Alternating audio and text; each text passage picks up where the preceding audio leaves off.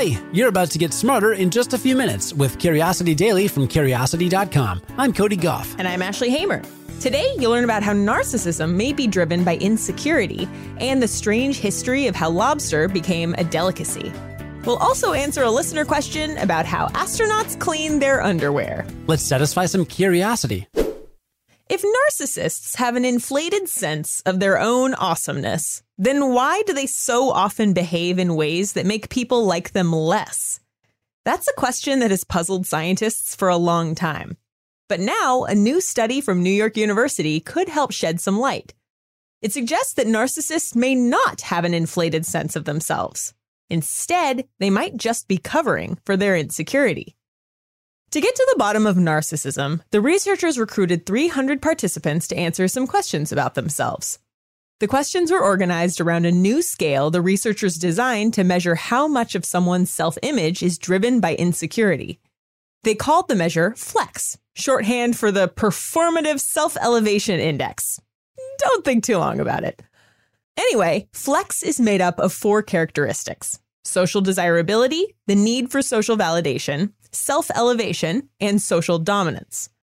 A person who's high in all four flex categories would agree with statements like, I'm likely to show off if I get the chance. It matters that I am seen at important events. I have exquisite taste, and I like knowing more than other people. As you might be able to imagine, people high in the flex categories also tended to be high in narcissism. Someone who tends to really crave social validation might also tend to inflate their own accomplishments in public. But those same people were not high in psychopathy, which has generally been defined in a way that's remarkably similar to narcissism. It's associated with an inflated sense of self, delusions of grandeur, and a lack of empathy. But that inflated sense of self comes from a different place. Narcissists talk themselves up because they're insecure, Psychopaths talk themselves up because they truly believe they're better than other people. And that's an important finding, since previous research has struggled to draw a bright line between narcissism and psychopathy. Now we know that while psychopaths have extremely high self esteem, narcissism may be a way of compensating for low self esteem. Narcissists are insecure, and to cope with that insecurity, they flex. But those flexing behaviors make people like them less in the long run, and that makes their insecurities even worse. So they end up in a vicious cycle of feeling insecure, flexing, being disliked, feeling even more insecure, and doubling down on their flexes. Narcissism can be treated with talk therapy, although the individual has to want to change.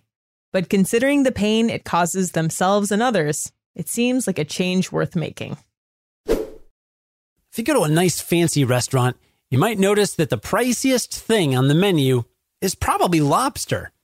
But did you know that before the 19th century, most people wouldn't be caught dead eating it? Here's the strange story of how the lobster clawed its way to the top of our fanciest menus. When European colonists first reached North America, lobsters were so plentiful that they would wash ashore in huge piles. Indigenous Americans used the common crustacean for food and to fertilize crops and bait fish hooks. Lobster's abundance meant they were dirt cheap. And like I said, nowadays their meat is some of the most expensive there is, but back then it was cheaper than a can of beans. It was regularly fed to servants, prisoners, and even livestock and cats. Some indentured servants in Massachusetts supposedly wrote into their contracts that they wouldn't eat it more than twice a week. One big reason for lobster's vile reputation may have come down to its preparation method. Lobsters are covered in Vibrio bacteria, which is a microbe that lives in seawater. When you kill a lobster, Vibrio bacteria moves in to infect the flesh in a matter of hours and if you eat that flesh, you can get terrible food poisoning. Back then, lobsters were butchered ahead of time, just like any other meat, and that made eating them risky. But the tide began to turn for lobsters in the mid 19th century. In the 1840s, New Englanders started canning seafood, that kills bacteria. At the same time, railways were spreading across the country, and that led to a tourism boom. Tourists didn't know what lobster was, So railways realized they could serve this cheap meat to the inland passengers as if it were an exotic delicacy. And they loved it. Once they got off the trains, they kept asking for it. And the more people requested lobster, the more the supply dwindled and the price shot up. And finally, toward the end of the century, chefs figured out an effective, if cruel, way to make lobster even safer and tastier. That's by boiling them alive.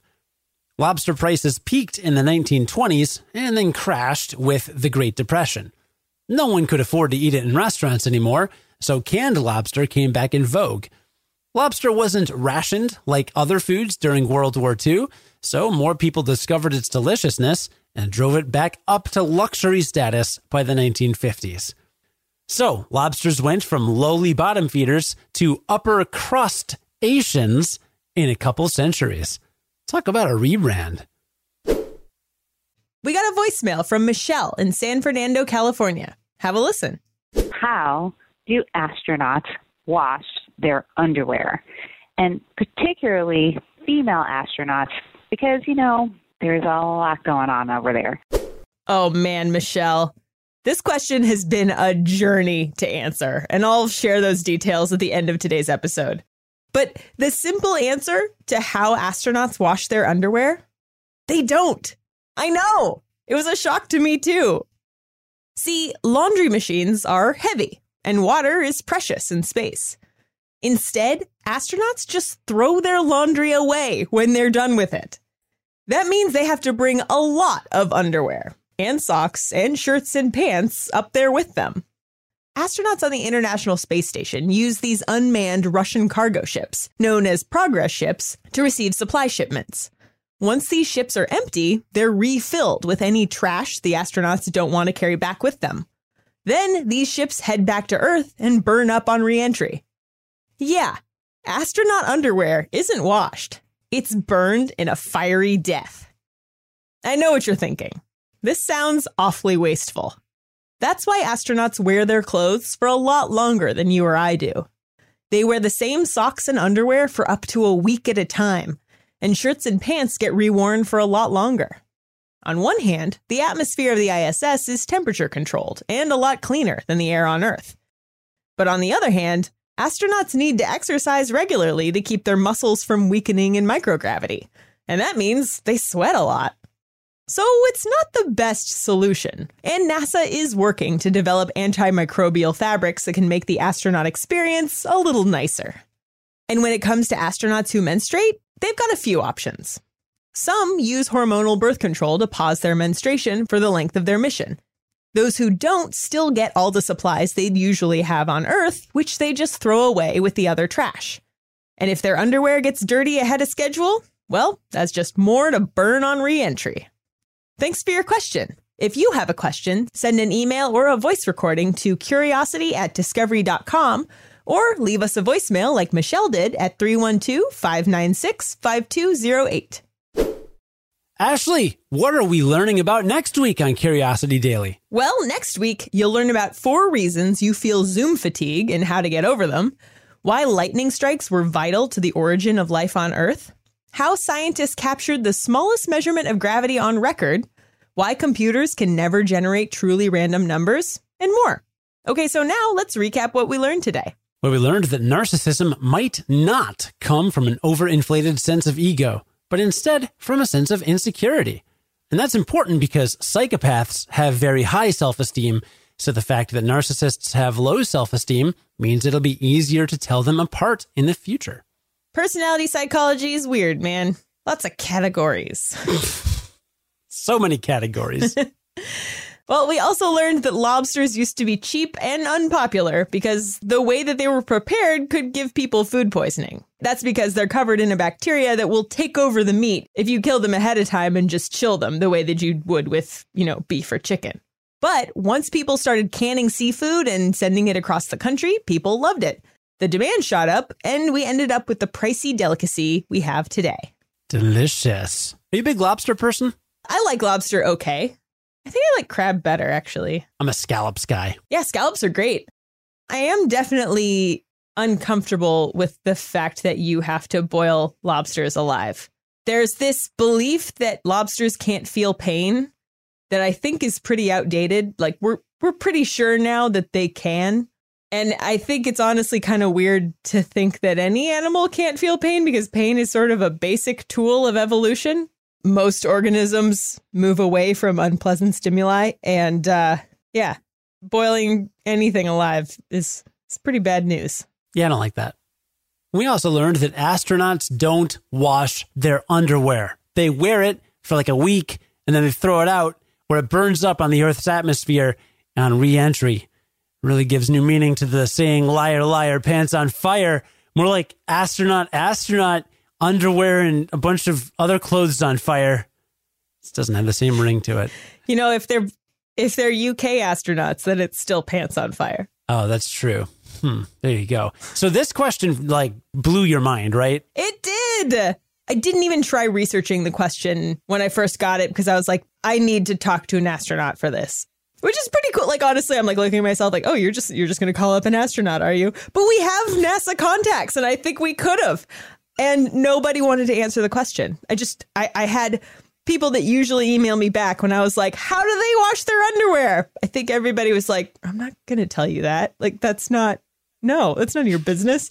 So, and I put it out on Twitter. I had someone DM me who was like, "Okay, yeah, what uh, what's the question?